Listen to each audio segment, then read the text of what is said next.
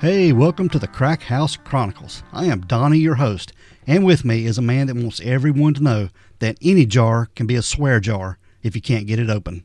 It's Dale. damn right. here, here, open this damn jar. open this jar of pickles. You pass it around the living room. Okay, who, who, who can open this damn jar? Tap it with a fork. They'll put it under the water, hit it with a butter knife. Ding, ding, ding. Yeah. Just bust it, throw it on the floor. That's it. They ought to put the swear words right on the jar. Yeah. Case of emergency, bust jar. That's it. What's going on, dude? Oh, not much, man. Ready to get this going? Yeah, I am ready to get it going. Yeah, it's gonna be a good one. Yep. You got any good shout outs or anything you want to talk about Man, first? we do. I got a, a one from our one of our YouTube friends, all the way from Scotland. Man, we'd like to give you a shout out. It's uh, DB Hoy MCW. Said uh, he really enjoyed the podcast and thought it was really great, and he's a big fan. Awesome. So that's cool, right? All the way from Scotland. Yeah, Was it a he or a she? it was a DB Hoy. So, well, whoever they are, male or female, We appreciate you. we absolutely We appreciate, appreciate you. you. Yep. And uh, I'd like to give a, you know, thanks to a couple people. I ain't going to list everybody, but a couple, you know, we put a thing out on our page the other week about what was your favorite episode. We have several people give us an answer. And I'd like to shout out a couple people like Elaine Wilson and Debbie Crum and Stick Elliott and Tracy Campbell and Ann Centel, Deborah Dingus, Melissa Pearson, Sean Martin, and Tyler Poston. Yeah. So I'm gonna go through that pretty quick, but uh, yeah, we appreciate y'all, you know, jumping in there, and we thought it'd be a good idea, maybe you know, we'd do some discussion and stuff, and discuss our favorite ish, uh, episodes and any other thing you would like to post, or- so you guys can join in and talk with us. We could talk to you. So we created a fans of Crack House Chronicles Facebook page, and I'd like for everybody to jump over there and uh, get on that page. And just more talk amongst yourselves. Yeah, so it's real, so like a little family gimmick, maybe. Yeah. Yeah, that's what I'm thinking. Well, we love our Facebook family Yeah, we do and all of our fans. tremendously. Yeah, we do.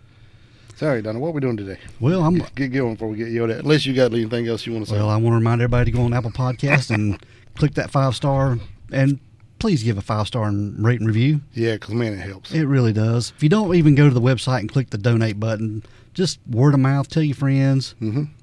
Remember, you can also give a five star on Spotify now. Oh, we're- yeah. we're not leaving. That's it. yeah, click that five star. Or If, if your podcast platform allows it, click it. Click the five star and the follow button. It really does help. It helps us move move us to the top. Yeah, we need we need some recognition Yeah, absolutely. other than you guys. And get you some merch from the store page. Get you a T-shirt, something, something cool. If you do, post it on that fans page, man. Yep. Or send it to us, and we'll post it for you. There, there's been some people post some stuff on there. I know it's cool, isn't it? Absolutely. Makes me happy. Yep. All right, bud. We're gonna get into our episode, man. All right, let's do it. And you know, Dale, we've done some first on the Crack House Chronicles, different things, but this one is a first because this family that we're going to talk about is probably the first family of serial killer family that, that we've talked about. Yeah, it kind of reminds you of like a Texas Chainsaw Massacre where- without the chainsaws. Kinda. Yeah, and I guess now with uh, Yellowstone and uh, 1883 being real popular, this is this fits right in with the with the groove. Yeah. Be a little bit before that, but this is really cool. But we're going back to Way back way back to October of 1870. 1870. Yes, this was just right after the Civil War ended. Mm-hmm. And this is when five families of spiritualists. Now, what you might want to ask yourself, what is a spiritualist? Yeah, what is that, Don? But it's it was like a new religious movement, and it was pretty much based on the belief that the spirits of the dead existed and have both the ability and the inclination to communicate with the living. So is this where fortune tellers come from? I guess Boy, you sound technical. Yeah, it, it's yeah. That's pretty much it. Okay. But anyway, these five families of spiritualists, they homesteaded in and around the township of Osage, Right. And it's in northwestern Labette County in Kansas. Like I said, this was in October of 1870, Mm-hmm. and this is right near where the town of Cherryvale was established, like seven months later. Terrible. Now Cherryvale. Oh, that's close. Yeah, we have a Cherryville around here, but this is a little bit different spelling. Okay. But it's just northeast of Cherryvale. Right. And one of the families was John Bender Sr. and his son John Jr. So I guess it's like during the Homestead Act and where Lincoln passed, where you go out and get a bunch of land, and if you live there five years or whatever, and you could be yours. Yeah, if nobody claimed it, you can register it and work it, and after five years, it was yours. Yeah, all you had to do was improve it, build on it, and farm it and stuff. Yep. Okay. But John Bender Sr. and his son John Jr., they registered 160 acres of land, and it was just adjacent to the Great Osage Trail. How was that? The Great Osage Trail. Right. It was um, a trail, Okay. Yeah. Oh, it was pretty great. Wasn't it? but what it was, it was the only open road for traveling further west. right. So basically, it's the the highway coming in. It was like I 40. Right. Rolling in. So we're gonna put up. We're gonna set up shop right here beside the highway. Yeah. We're gonna be the the what do you call it? The rest stop. Yeah, pretty much. Yeah, okay. Rest stop on I 40. Right. But yeah, Okay. but that's what they did. They they just set up uh, shop or homesteaded right there next to the Great Osage Trail, Mm-hmm. and right next to the to the road. John Senior and John Junior they built a cabin, a barn, and a corral. Yeah. the- Well, they had some help. You know, a lot of people bringing in lumber and. Uh, some other stuff, um, some hay and stuff, where they could thatch a roof. But it wasn't a very big cabin. It was like what, sixteen by twenty-four, I think. Yeah, something like it. it wasn't very big at all. and they had a, a big slab of stone brought in. They bought a bunch of rocks from one of the neighbors that was like seven by seven feet by three inches thick or something to go down in the cellar to put all their stuff on and stuff. And it's pretty cool, but it's not very big. Yeah, they dug a big hole for a cellar and put that rock down in the bottom of it, Yeah, and uh, put the cabin on top of it. correct. And that's what they did. Yeah, and then I think they had a pole barn out there, the three sided barn, whatever, and for animals, and got the corral going and everything. So they were working hard. Mm-hmm. Mhm. The cabin and all this stuff was built in the fall of 1871. Now, John Sr.'s wife, Elvira, and daughter, Kate, they arrived a little bit later. Right. And the cabin was divided in into two rooms by the canvas that was on the wagon. Which is pretty smart, if you ask me. Yeah, they divided up this cabin into, I guess, So basically, it had one big room, and they just hung this thing in the middle to make it two rooms. yeah, pretty much, yeah. Yeah. The front part of it was, they made it like a little general store. Right. where they could sell some dry goods and I guess different things. And Elvira had a little kitchen in there, and she could cook and feed travelers as- as they were coming and going. Yeah, so like a little bed and breakfast. Yeah, kind of thing. Smart, really. Yeah, I guess, I guess they could stay the night too. I wonder if I guess that's why they got the land where they did, right there on the highway. So they they were thinking ahead. Yeah, I mean that's that's really smart. Yeah, But now the front section of this cabin contained a kitchen, like we said, and a dining table, where you know these travelers they could stop for a meal and, like we said, even spend the night. right. And Elvira and Kate, they also planted a two-acre vegetable garden and apple orchard, just a little bit north of the cabin. Right. Man, I'm thinking, man, 160 acres. Well, they just give you a hunk of land, wouldn't they? Oh, yeah. That's a lot of damn land. Yeah. Man. But now talking about the Bender family themselves. Right. Now John Bender Sr., he was around 60 years old and he spoke very little English. And when he did speak it, it was so guttural that you couldn't understand what he was saying. I think they were like German immigrants, right? Yeah, they were. Right. And according to the May 23rd, 1873 edition of the Emporian News, he was identified by the name of William Bender. And Elvira, who also spoke very little English, was 55 years of age, and she was pretty unfriendly. she didn't get along with anybody. And Just a nice nickname for being unfriendly. yeah, they, they called her She Devil. Oh Lord. The You'd mom. think you'd be a little more nice if you're going to run a little business there. You'd wouldn't think, yeah. yeah, people come and they say, hey, we probably don't have anything you want. you? Get out. But John Bender Jr., he was around 25 years of age, and they said he was handsome, had uh, auburn hair and a mustache, and he spoke English very well, Right. but with a German accent. And he was prone to just laugh aimlessly, which kind of led people to think that he was kind of maybe a, Halfway. a half-wit or his elevator didn't go to the top, maybe. Right. The screen door had a hole in it He's a few bricks shy. of a full load. yeah, cheese slid off his cracker. but anyway, Kate Bender, the the young female, she was around 23, and they said she was just a little bit different from the rest of them. She was uh, cultivated and attractive, and spoke English very well, and with No, yeah, very not much of an accent at all, right? yeah, no accent at all, hardly. Kate, she was a what she called a self-proclaimed healer and psychic. There we go. Yeah. And she would even distribute flyers advertising her supernatural powers and her ability to cure sicknesses. And she also conducted seances. And she gave lectures on spiritualism, I guess trying to pull people into their religion. I guess that's what she was doing.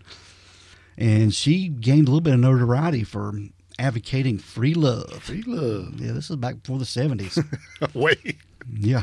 but the 1870s. Well, it was the seventies, yeah, eighteen seventies. Yeah, but Kate's her popularity became a, a large attraction for the Benders and their inn. Right. But the Benders they kept to themselves, and Kate and her brother regularly attended Sunday school in the nearby Harmony Grove. So they went out and about it while the elders just kind of hung by the house. Yeah, they were seen in town quite a bit. Now, like we said, the Bender family they were believed to be German immigrants, but there was no documentation or any kind of proof of their relationship to each other or where they were born or or anything. Yeah. Nothing's ever been documented. Yeah, per they, se. they didn't do much documenting because really, anytime anybody was born back then, if they didn't write it in the Bible, they didn't know. Right. There was no record of a birth anywhere. But that's pretty much the way they recorded births. But like we said, John Bender was either from Germany or the Netherlands, and is thought by some people to have been born to, by the name of John Flickinger. And there was some uh, newspapers at the time said that Elvira was was born Almira Hill Mark, but it was often misreported as Make M E I K.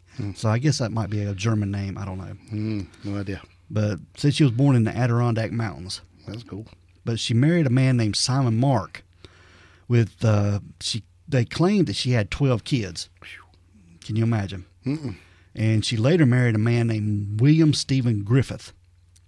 And Elvira was suspected of murdering several husbands, but but none of these rumors ever was ever proven. Man, how old was this lady? She was fifty years old. She had 12 kids and a couple marriages. She had to squeeze them in quick. Yeah, they. yeah, that's what that's all they were doing, making kids. but now it is believed that Kate, the one, the young female that was with them, is believed to be Elvira's fifth daughter. But some of the uh, Bender's neighbors claim that John and Kate were not brother and sister, but actually husband and wife. Hmm. I wonder. Yeah, It's kind of weird. so it's it's kind of I guess that's possible. kind of a weird family. But those who knew them and have written about them, the following have been has been gathered. Dale, they said the old man John Bender Senior, he was repulsive and hideous, and like he was just dirty and ill tempered, Yeah. unshaven, just pretty much grotesque. and Nice guy. yeah, No wonder old woman's always pissed off. Yep. And Mrs. Bender, they said that she was a dirty old Dutch crone. Those that knew the Bender family, Kate maintained carnal relations with her brother. That's what they're claiming. And she boldly proclaimed her right to do so, claiming that, you know, she can have sex with her brother if she wanted to. So I guess that's why everybody's thinking, yeah, I don't think that's really her brother. Yeah. It hadn't been proved either way. Right. In her one of her lectured manuscripts, she said, uh, "Shall we confine ourselves to a single love and deny our natures the proper sway? Even though it's a brother's passion for his own sister, I say it should not be smothered." Hmm. So it's very possible they were brother and sister or possibly married. Right. Or Yeah. both. Could be. Could be All right. Now we're going to get into the some stuff. Yeah, the deaths and disappearances, Dale. Now, in May of 1871, the body of a man named Jones, that's all we know about him. Jones, you know old Jones. Jones, yeah. Uh, he had his skull crushed and his throat cut, Mm. and he was discovered in Drum Creek. And the owner of the Drum Creek claim was suspected, but no action was taken. And in February of 1872, the bodies of two men were found Mm-hmm. So this is about a year later. yeah, the bodies of two men were found who had the same injuries as Jones. And by 1873, reports of missing people who had passed through the area had become so common that travelers they started to avoid the trail. Yeah, I would too. Heck yeah. Don't take that exit. Mm-mm. No, don't go to that rest stop. Now, the area was already widely known for horse thieves and villains, and vigilant committees often arrested some for the disappearances, only for them to be later released by the authorities. And many of the men under suspicion were, were run out of the county by these committees. hmm. I wonder they didn't just string them up. You'd think. Yeah. So now we got a couple people found in the in the creek, and a lot more people just starting to disappear. Yes. So I guess they're they're knowing that they were traveling from here to there, and people would see them, and maybe this community or that one, and then they never made it to the one past here. Yeah, they never did hear hear from them again. Yeah. So now, in the winter of 1872, a man by the name of George Newton Longcore and his infant daughter, Mary Ann, they left Independence, Kansas. and they were going to Iowa to resettle, and were never seen again. And in the spring of 1873, Longcore's former neighbor, Dr. William Henry York, he went looking for them Right. and he started questioning homesteaders along the trail. And Dr. York reached Fort Scott on March the 9th, and he began the return journey to Independence but never got back home. Right. So I guess their place is between Fort Scott and Independence. You'd think so, yeah. Yeah. Now, Dr. York, he had two brothers. One of them was Ed York, and he was living in Fort Scott. And the other one was Colonel Alexander M. York, and he was a Civil War veteran, a lawyer, and a member of the Kansas State Senate from Independence, who in uh, November of 1872 had been instrumental in, ex- in exposing U.S. Senator Samuel C. Pomeroy's bribery of state legislators for a, in a bid for reelection. Right. So these are pretty prominent people Yeah. that's coming through the the Osage Trail right there. They had a proud mama, I bet you. Yes, they, They, did. were all pretty prominent folks. and both knew of Williams' travel plans, and when he failed to return home, an all-out search began for the missing doctor. Right. They wasn't just going to let it go. Nope. And Colonel York, leading a company of 50 men, questioned every traveler along the trail and visited all the area homesteads. So it's getting He, pretty. was, se- he wasn't playing, was he? no, he wasn't messing around. 50 people. We're going to get some answers. Now, on March 28th of 1873, Colonel York, he arrived at the Bender's Inn, I guess their little shack. Yeah. That's what they call it, their wasn't, inn. much- wasn't much to it. And he was there with Mr. Johnson, explaining to them that his brother had been- had gone missing and asking if they'd seen him anywhere. And they admitted Dr. York had stayed with them and suggested the possibility that he may have run into trouble with the Indians. See, I'm blaming on the Indians. Yep. And Colonel York agreed that that was possible and he stayed for dinner. Right. And on April the 3rd, Colonel York returned to the inn with armed men and after being informed that the woman had fled from the inn after being threatened by, with knives by Elvira Bender. But Elvira allegedly could not understand English while the younger Benders denied the claim. So she's playing dumb. Yeah, and all the rest of them are taking up for him. Right. Now, when York repeated the claim, Elvira, he, she got enraged. She got Dale. pissed off, yeah. Yep. And said the woman was a witch who had cursed her coffee and ordered the men to leave her house, revealing for the first time that her sense of English language. So she knew how to speak English. Right. So now she doesn't give herself away. So before York left, Kate asked him to return alone the following night, Friday night, and she would uh, use her clairvoyant abilities to help him find his brother. Yeah. Come back by yourself. No, We're these gonna have, 50 we're gonna have a seance. Oh, Yeah. And the men with York were convinced the Benders were guilty and wanted to hang them. want to hang them all. Yeah, but York insisted that evidence must be found. Wow. Neighboring committees began accusations that the Osage community was responsible for the disappearances. Right. So they're starting to blame their community. Like, look, it ain't us.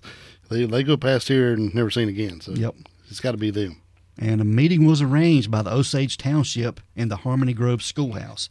And the meeting was attended by 75 locals, including Colonel York and both John Bender Sr. and John Bender Jr.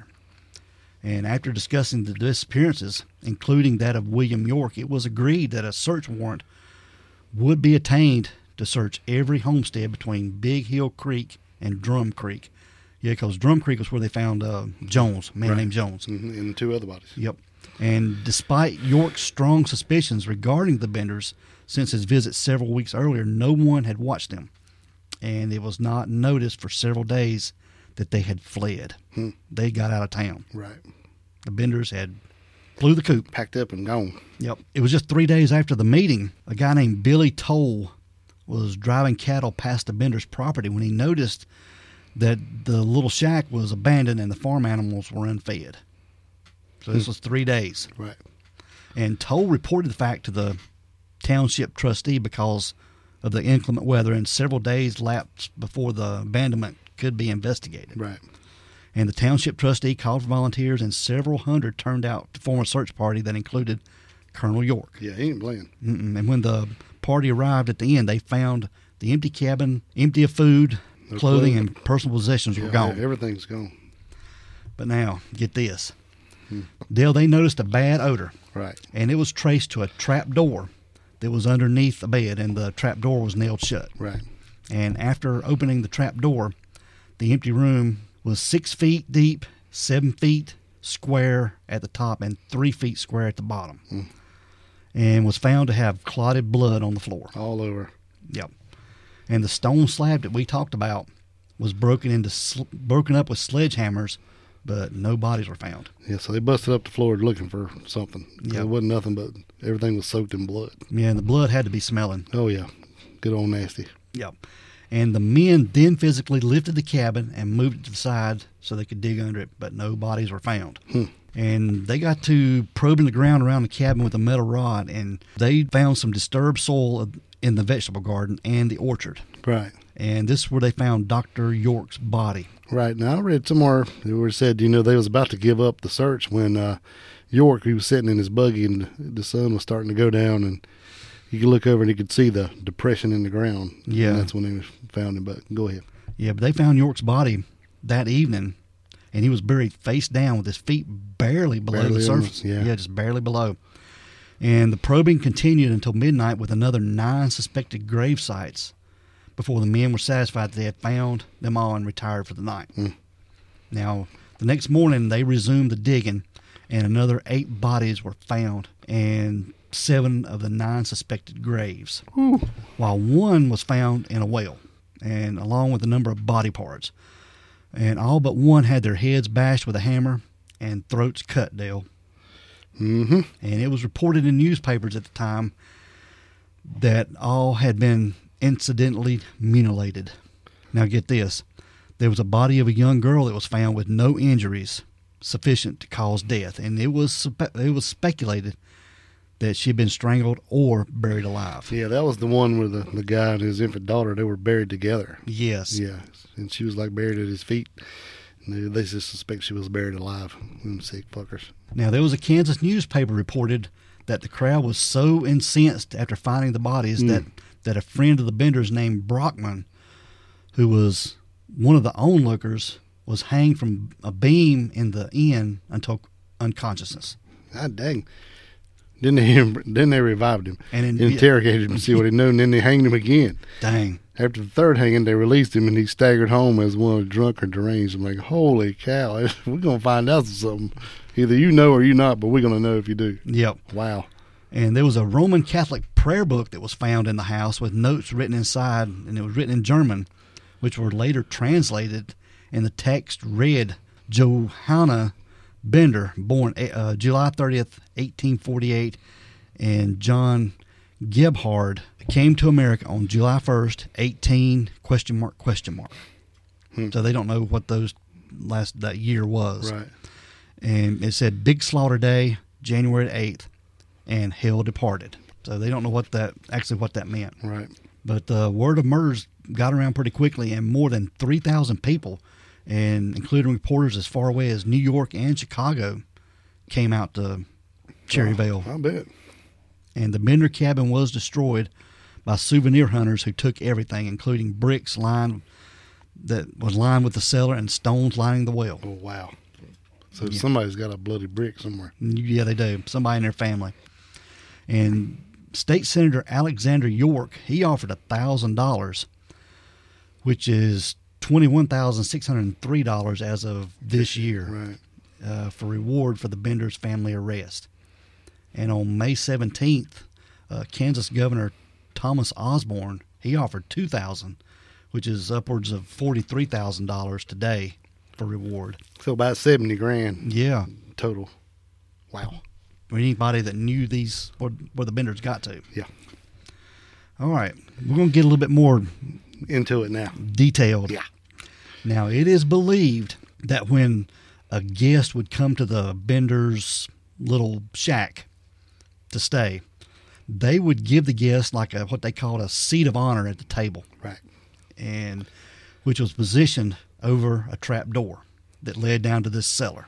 Yeah. Now it's hard to say whether the, the chair was over or if it was underneath the table, but either way, go ahead. Yeah, they was they was sitting over top of a trap Yeah. door, and with the and their the victim's back was to a curtain. Yeah, it'd be to that canvas curtain we was talking about earlier. Yeah, Yeah. and Kate she sort of there in the kitchen would distract the guests while John Bender and his son would come from behind the curtain and hit him in the right side of the head with a hammer. Yeah. So basically, while they're sitting there, he'd just swing th- through the curtain. He wouldn't even come around. I guess he could see their shadow or yeah, well, if it's you know right up against it, yeah, with the light on the other side, you knew right where he was. You'd be, you'd be sitting at the table talking. Next thing you know, you've been whacked in the head with a hammer. God almighty. A big hammer. Yeah. and when they would be knocked silly, their throat would be cut by one of the women Yep. to make sure they were dead. Sometimes slashed with a straight razor, or sometimes stabbed. Yep. Just depend. Cut their throat Yep. and then drop through the trap door. Yep. To bleed out. Yeah. And once the body was in the cellar, the they would strip the body later and buried it somewhere on the property. Yeah, I said he took everything but their drawers, Yeah. down to their underwear, and that way they had all their possessions, their money, their their horses, their livestock, their wagons, whatever they had, and they probably do sell that stuff because they wouldn't be, uh, you know, caught, but have all their money. mm-hmm. And then they'd wait till later to dark and take them out and bury them in the orchard. Yeah, or the garden or something, vegetable garden. Now there was testimony from people who stayed at the Bender's place and had managed to escape before they could be killed, and it appeared to support the presumed execution method of the Ben- the Benders. And it was a man named William Pickering. He said that he had refused to sit near the wagon cloth because of the stains on it. I wonder what that was. Yeah, and he was threatened with a knife by Kate Bender. You gonna sit in that chair? Yeah, Oh my gosh! and there was a Catholic priest that claimed to have uh, seen one of the Bender men concealing a large hammer. At which one point he became uncomfortable and he left. He got the heck out. Yeah, He done like a preacher and got the hell out. you got that right. and there were two men who had traveled to the Benders to experience um, Kate Bender's psychic powers, and they stayed for dinner, but they refused to sit at the table next to the the cloth. Right. And instead, they preferred to eat their meal at the main shop counter. I guess they had a little Little counter where all the feed and stuff was. I guess. And Kate then became abusive toward them, and uh, a, a little bit later, the two Bender men came from behind the cloth, and it was about this point the customers began to feel uneasy, and they just left. Smart. Yes, which saved their lives. Yeah. Oh, definitely. Now, get this: there were more than a dozen bullet holes that were found in the roof and sides of the cabin. And the media speculated that some of the victims had attempted to fight back after being hit with a hammer. Yeah, very possible. Yeah. It's been not crazy. Just pull the gun and try to shoot. Yeah. Now Right. there were detectives following wagon tracks. Then they discovered the Bender's wagon abandoned, with a starving team of horses, with one of the mares lame, and it was just outside the city limits of Thayer. And this was about twelve miles north of where their cabin was. Yeah. And there was a town called uh, Chanute or Chanute, and this is where John Jr. and Kate left the train and caught the MK and T train south to Terminus in Red River County, and this was near Denison, Texas. Right. And from there, they traveled to an outlaw colony thought to be on the border between Texas and New Mexico. And Yeah, it's a pretty dangerous place. yeah, they were not pursued as the lawmen following outlaws into this region. They often not, they often didn't return themselves. Yeah. They didn't want to go down in there. No. It was uh, one detective later claimed that he had traced a pair to the border where he found John Jr. had died of apoplexy. I think that's how you pronounce it. No idea. I don't know what that is. And Ma and Pa Bender did not leave the train at Humboldt, but instead continued on to n- north to Kansas City, where it is believed they purchased tickets to St. Louis, Missouri. Right. Now, there were several groups of vigilantes, and they were formed to search for the Benders. And many stories say that one vigilante group actually caught the Benders and shot all of them, but Kate, whom was buried alive. Oh, shit. And another group claimed that they had caught the Benders and lynched them before throwing their bodies in the Vertigus River. And there was another claim to have uh, killed the Benders during a gunfight and burned their bodies. So a whole lot of people was claiming they did it, but nobody ever went back and claimed all that money. Yeah. Right. Yeah, So no. We don't know if- what what happened there. Really. Claim- It was actually $3,000 then and about 64000 today. Yeah. And the story of the Benders escaped spread and the search continued on for the next 50 years, Dale. And often two women traveling together were, were accused of being Kate Bender and her mother. Well, that'd be bad. He was stringing them up. You'd think. now, just a little bit later, in 1884, it was reported that John Flickinger had committed suicide in Lake Michigan. And also in 1884, an elderly man matching Pa Bender's description was arrested in Montana for murder committed near Salmon, Idaho. Yeah, somebody been killed by a hammer to the head. Yeah, so that makes you wonder, doesn't it? Right. And there was a message requesting positive identification that was sent to Cherryvale, but the suspect uh, severed his foot to escape his leg irons and bled to death. Yeah. And by the time a deputy from Cherryvale arrived, they, was, they couldn't ident- ID the, uh, the body. Yeah. So they don't know if that was him or not, Yeah, they just don't know. but they still displayed a skull and said it was him. That's pretty wild. So whether John Flickinger was really John Bender Sr. is unknown. Yeah, they said that uh, they uh, displayed the skull in the in the salmon saloon until prohibition come in in 1920 when the skull disappeared. So that, that's that's pretty wild. Yeah. So I wonder who's got it now. It makes you wonder, doesn't it? That and some bloody bricks. Mm-hmm. All right, Dale, let's talk about a little bit about the victims. Right. And like we said, the first one was a man named Jones, and his body was found in Drum Creek with a crushed skull and his throat was cut. That was in May of 1871. Yes. And somewhere around the 1st of February of 1872, uh, there was two unidentified men found on the prairie in with their skulls crushed and throats cut, just like Jones. Same way. Yep. All right. Now, in December of 1872, there's a man named Ben Brown. He was from Howard County, Kansas. He had $2,600 on him, and he was missing. He was buried in the apple orchard. Payday there. Yep. And on December the 5th of 1872, uh, W.F. McCrady, he was uh, Company 123rd Infantry Division. He had $30 on him and a wagon with a team of horses that went missing. Right. And on December the 6th of 1872, a man by the name of Henry McKenzie, he relocated from Independence from Hamilton County, Indiana. He had $36 on him and a matched team of horses that were missing. Right. On December the 7th, I guess this is just the the bodies and the day they were found. Yeah, that's what I'm thinking. And then basically what was known that they had and what was missing. Yeah. So they- basically is is uh, the the dates and the loot. Yep.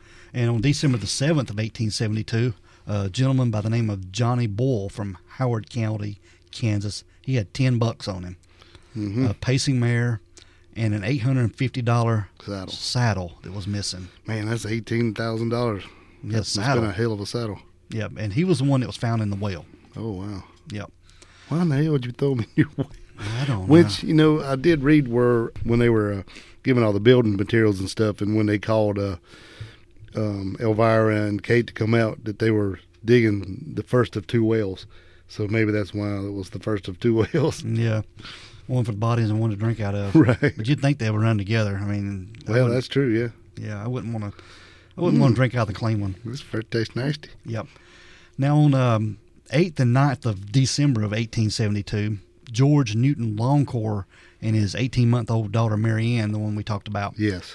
uh, contemporary newspapers reported his name was either George W. Longcore or George Launcher, while Marianne is similarly reported as being either eight years old or 18 months old. Hot damn. So that's a big difference, but Yeah. From what we gathered, it was an infant daughter, and the mother had died during childbirth. yeah. Yeah. And according to the 1870 census, George and his wife, Mary Ann, were neighbors of Charles Ingalls' family in Independence. And we'll talk about that in just a little bit. Yeah. The Charles Ingalls family. Right. Now, on December the 10th of 1872, John Greery, he was found buried in the apple orchard. And on December the 11th of 1872, a man by the name of Red Smith, and he was buried in the apple orchard. Now, on December the 12th of 1872, this is a female, Abigail Roberts, and she was buried in the apple orchard. Man, it was just knocking them out, wasn't it? Yeah. In December the 13th through the 15th of 1872, this one uh, they found various body parts. And these parts did not belong to any of the other victims found and are believed to belong to at least three additional victims. Mm-hmm. That's kind of creepy. Yes. In December the 16th through the 19th of 1872, during this search, the bodies of four unidentified males were found in Drum Creek and the surrounding area. And all four had crushed skulls and throats cut. And one of the uh, victims might have been Jack Bogart, whose horse was purchased from a friend of the Benders after he went missing in 1872.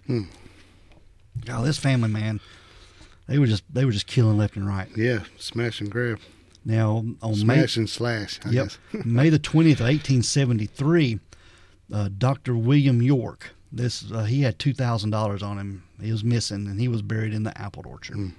That's when it got them because I think uh, they had really had decided not to kill like families or people who were im- important to the community and stuff. And but when they killed that doctor, that's what brought the heat on. Yeah, Yeah, they had people coming after me. And, when brother showed up with fifty guys, you know some stuff's going on. yep. By including the recovery of the body parts not matched to the bodies, the finds are speculated to represent the remains of more than 20 victims, Dale, with the exception of Mackenzie and York, who were buried in Independence, and the, the Long Corps, who were buried in Montgomery County, and McCrotty, who was buried in Parsons, Kansas. And none of the other, other bodies were claimed. And they were reburied at the base of a small hill one mile southeast of the Bender's Orchard and one of several at the location known as Bender Mounds. And the search for the cabin resulted in the recovery of three hammers, a shoe hammer, and a claw hammer. And a sledgehammer. Yes, that appeared to match indentations in some of the skulls. And these hammers were given to the Bender Museum in 1967 by the son of L- Leroy Dick. Leroy Dick. Yep, the Os- he was the Osage Township trustee who headed the search of the Bender property. Now the the hammers were displayed in the Bender Museum in Cherryvale from 1967 to 1978, were the site of the acquired fire station. And while attempts were made to relocate the museum, it became a point of controversy, and some of the locals objected to the town being known as for the Bender murders. Well, shit. Yeah. And the Bender artifacts were eventually given to the Cherryvale Museum, where they remain uh, mounted in a display case to this day. And there's a knife with a four inch tapered blade, and it was reportedly found hidden in a mantel clock in the Bender's house by Colonel York. And in 1923, it was donated to the Kansas City Museum of History by York's wife, but it is not on display, Hmm, Yeah, still got reddish brown stains on the blade. like blood. Yeah, but says you can't see it upon request. That's crazy. Well, would I would just should put it in there with the hammers. You'd think. I mean, if you got the hammers, hell, that was the damage. Now, there is a historical marker describing the Bender's crimes, and it is located in the rest area at the junction of U.S. Route 400 and U.S. Route 169, just north of Cherryvale. Wow. All right, Dale, here's just a, s- a little something, Bonus, little bonus, little bonus thing. Okay. Now, this story has a connection to the Little House on the Prairie. Well, Yeah. now, not the really not the TV show, but the the Ingalls family, and it was uh, books that were written by Laura Ingalls Wilder, and she mentioned the Bender family in her writings and speeches. And in 1937, she gave a speech at a book fair, which was later transcribed and printed in September of 1978, Saturday Evening Post, in a 1988 book called a Little House sampler. And she actually mentioned stopping at the Bender's place, as well as uh, recounting the rumors of the murders spreading through their community. And she alleged that her father, Pa Ingalls, joined the vigilante hunt for the killers. wow. Yeah, and when he spoke of later searches for them, he recalled at such times Pa always said in a strange tone of finality, "They will never be found." They were never found, and a, and later I formed my own conclusion why. Some uh, some cast a doubt on the story, saying Laura would have been only four when her father when her family moved away from the area, and that the Benders were exposed in 1873, two years after, After the they left. Hmm. after the Ingalls family left. Well, hell, why would you lie about it? Yeah, really, but um they don't know what happened to the Benders. Nope, never caught. As far as we know. But uh, much folklore and legend surrounds the Benders, and you know, makes it kind of difficult to separate fact from fiction. Right. And there is a movie on uh, YouTube called Benders, and I suggest you do not watch it because it is a waste of time. Yeah, I watched it last night because I was like, man, this might be good. Wrong. yeah. There is a guy on there on YouTube called his YouTube channel is called Faces of the Forgotten, and he does a couple uh, YouTube videos. One, he has an interview with the current landowner, and they're out there where the site where the cabin stood, and they're finding artifacts, shards of pottery, uh, spoons, glass, where the Benders had their cabin. Hmm, that's pretty neat. Yeah, it's very cool. It's probably a lot better than that movie. Yeah. but that is the case of the bloody Benders, Dale. That is cool, man. That was uh, some pretty devious folks, huh? Yeah. Out there on Hell's Half Acre. Yeah.